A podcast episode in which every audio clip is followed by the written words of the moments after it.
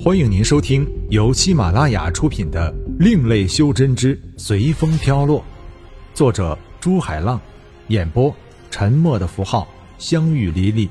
欢迎订阅。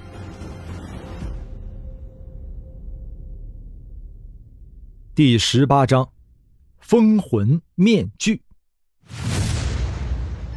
战场开始发生变化，遍地的野草野花慢慢的枯萎，露出下面的黄色泥土，渐渐干燥崩裂。狂风起处，漫天的黄沙向天宇卷来。天宇知道这些都是阴功所起的幻象，随手抛出已修炼好的灵导。已经干裂的土地破开一道小口，泉水不停地从里面涌出，向四面八方扩散。水到之处，慢慢的开始出现一点点的绿色，渐渐的长成一片片的小草。又一声铃响，好似催命符一般，小草不停生长着，放出枝叶向符护他们卷去。古筝弦断，幻象尽失，符护忍住一口鲜血没有吐出来。走！符护喝道。想走已经迟了，万剑归心。漫天的七色光彩随着天宇的手印不停胀大，形成一把把能量剑。困！能量剑形成一道剑墙，将符护他们困在墙内。符护看到被困，不停放出法宝冲击着剑阵，可是每次冲击引起的爆炸让符护他们狼狈不已。别做无谓的挣扎了，说你们抓走的女孩现在在哪儿？天宇道。原来是为了那个姑娘啊，本仙人就是不说，你又能把我怎么样？符护愤愤道。那我只能让你生不如死了。天宇催动面具的禁制，他不清楚面具的用法，只是想看看里面的厉鬼有什么用。脸上的面具寒芒闪过，整个战场顿时阴暗起来，阴风阵阵，不时拂过符护的脸。符护不禁一个寒战，凄惨的叫声响起，战场上顿时显现出无数的厉鬼。天宇手指符护他们喝道：去吧！厉鬼顿时淹没了符护以及和他一起的修真者。一会儿，厉鬼再次散开，露出了符护他们。只见符护道：多谢大尊，请大尊解开禁制，我们已经吞食了他们的元神。天宇睁大了眼睛，有点不相信地看着眼前的符护以及那些修真者。吞食？是的，大尊，我们鬼魂最大的本领就是吞食别人的元神，进而控制他的身体。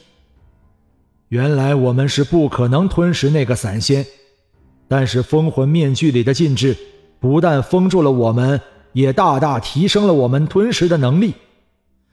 还有刚才大尊封住了他们，所以我们才有可能吞食他们。符护解释道。罢了罢了，天宇原来只想看看风魂面具的作用，没想到里面的厉鬼有这么大的能力。这个面具叫风魂面具吗？天宇问道。回大尊，这个面具是冥界鬼王用来禁锢我们这些厉鬼的，也可以用来禁锢鬼魂的。最重要的用处是可以稳定佩戴者的元神，不受外界阴功和鬼魂的影响。符护道。冥界？你们知道怎么去冥界吗？天宇一听到冥界，就想起自己的爱人来。自己修真就是希望有天可以和爱人重逢。大尊，要想去冥界，只能去仙界的九重天和神界的福圣静止。九重天是天界唯一的天尊元始的住处，他那里的通天境可以通向除了神界上面的其他所有境界。福圣静止是神界明风天神的修炼处，除了明风天神自己带你进去，别人是进不了的，就连其他的神人也一样。福护道：那只能去九重天。天宇嘀咕道：对了，你没有自己的名字吗？回大尊，小的没有成为厉鬼前叫慕名。慕名回道：那你吞食了符护以后有什么能力啊？天宇还是蛮好奇鬼魂这种吞食的。回大神，小的吞食了那个散仙后，并没有完全吞食他的元神，他太强了，没有大尊的帮忙，我根本吞食不了他。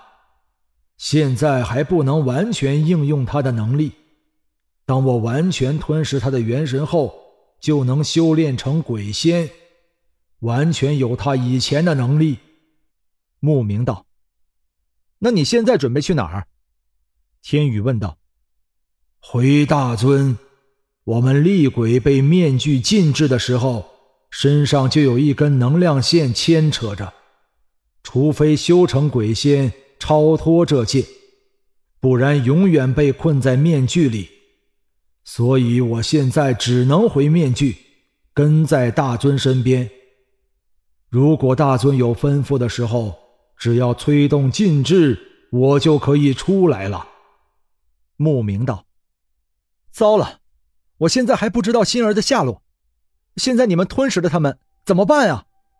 天宇急道：大尊勿急，我们吞食了他们，同样也吞食了他们的记忆。慕名道：那你快看看，他把那个女孩禁制在哪儿了？吴楚问道：女孩？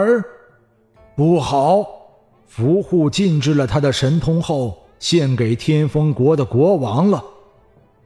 慕名说完这段话，发现自己的后背全湿了。快带我去！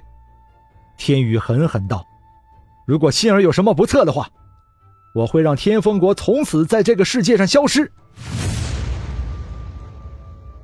天宇直接飞进天风国的皇城，落在皇宫的门口。门卫看到穿着雾峰国衣着的人直接飞到自己国家的皇宫，马上鸣响了警钟。身形一闪，天宇已经落在门卫的身边，伸手掐住门卫的脖子道：你们的皇帝在哪儿？门卫被天宇的神通吓到了，结结巴巴道：大仙，饶命啊，小的只是开门的，小的不知道啊。